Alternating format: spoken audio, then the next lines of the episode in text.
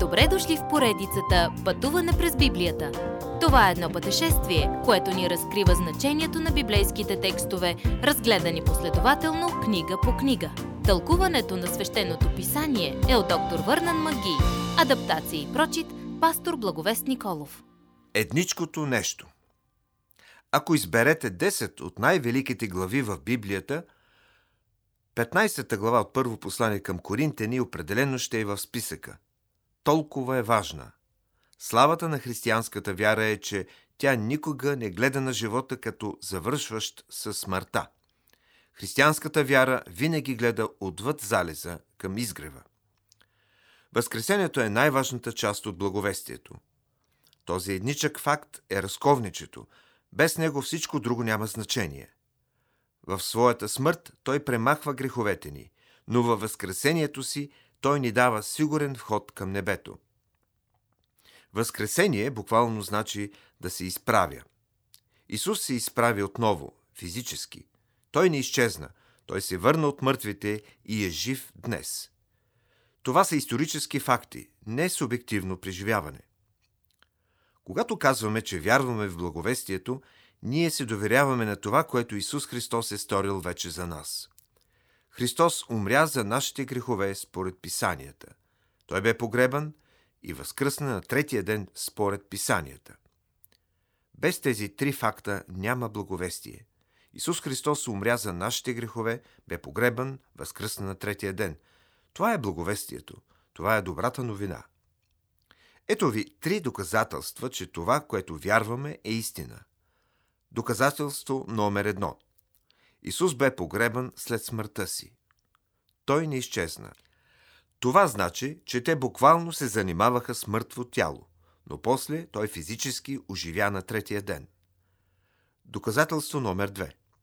Просто не можете да обясните църквата без Възкресението. В дните между смъртта и Възкресението на Исус 11 обезсърчени мъже седяха около Ерусалим. Те бяха готови да се върнат към риболова. Какво се случи тогава? Те чуха, че Исус Христос е възкръснал от мъртвите. Този единствен факт ги преобрази. Доказателство номер 3. Забелязвате ли израза според писанията? Възкресението на Исус доказва Стария завет. Освен това, имаме и всички хора, които видяха отново жив Исус. Хората говориха, докосваха, ядяха с Исус след възкресението му. Повече от 500 души наведнъж го видяха около Галилейското езеро. Трудно е да се спори с някого, който е видял Исус жив. Когато коринтените чуха благовестието, те го приеха и повярваха в Исус Христос. Те се довериха на Него и Неговата способност да ги спаси чрез цената на кръвта си. Вярата сама по себе си нищо не значи. Важно е в кого вярваме. Доверили ли сте се на Спасител, който умря, който бе погребан и възкръсна отново от мъртвите? Никога Библията не се колебая за тази истина. Исус възкръсна от мъртвите. Павел изследва колко важна е тази истина с поредица от ако. Ако няма възкресение от мъртвите, той Христос не е бил възкресен, и нито и ние ще бъдем възкресени. Ако Христос не е възкръснал физически от мъртвите, тогава проповядването ни е суетно. Напразна е и вярата ни. Ако Христос не победи смъртта, тогава всички апостоли са лъжци. Ако Христос не бе възкресен, тогава сме все още в греховете си. Ако Христос не бе възкресен, тогава всички сме измамени и сме най-нещастните хора на земята днес. Но не сме. Ние се радваме. Разгледайте логично тези ако и ще видите, че човешкият род е загубен и безнадежден, ако Христос не бе победил смъртта. Ето колко е важно да вярваме във Възкресението на Исус. Следващият път научете най-славната истина на християнската вяра. Уважаеми слушатели, вие чухте една от програмите в поредицата Пътуване през Библията.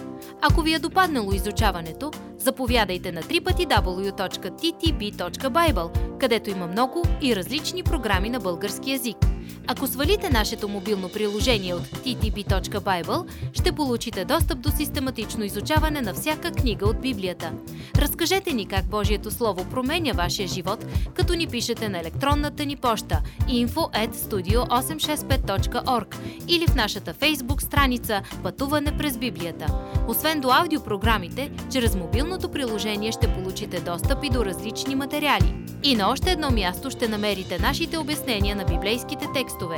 На платформата YouVersion за всяка книга от Библията ще намерите наш план за прочит и аудиопрограма с обяснение на прочетеното. Благодарим ви и до нови срещи в онлайн пространството.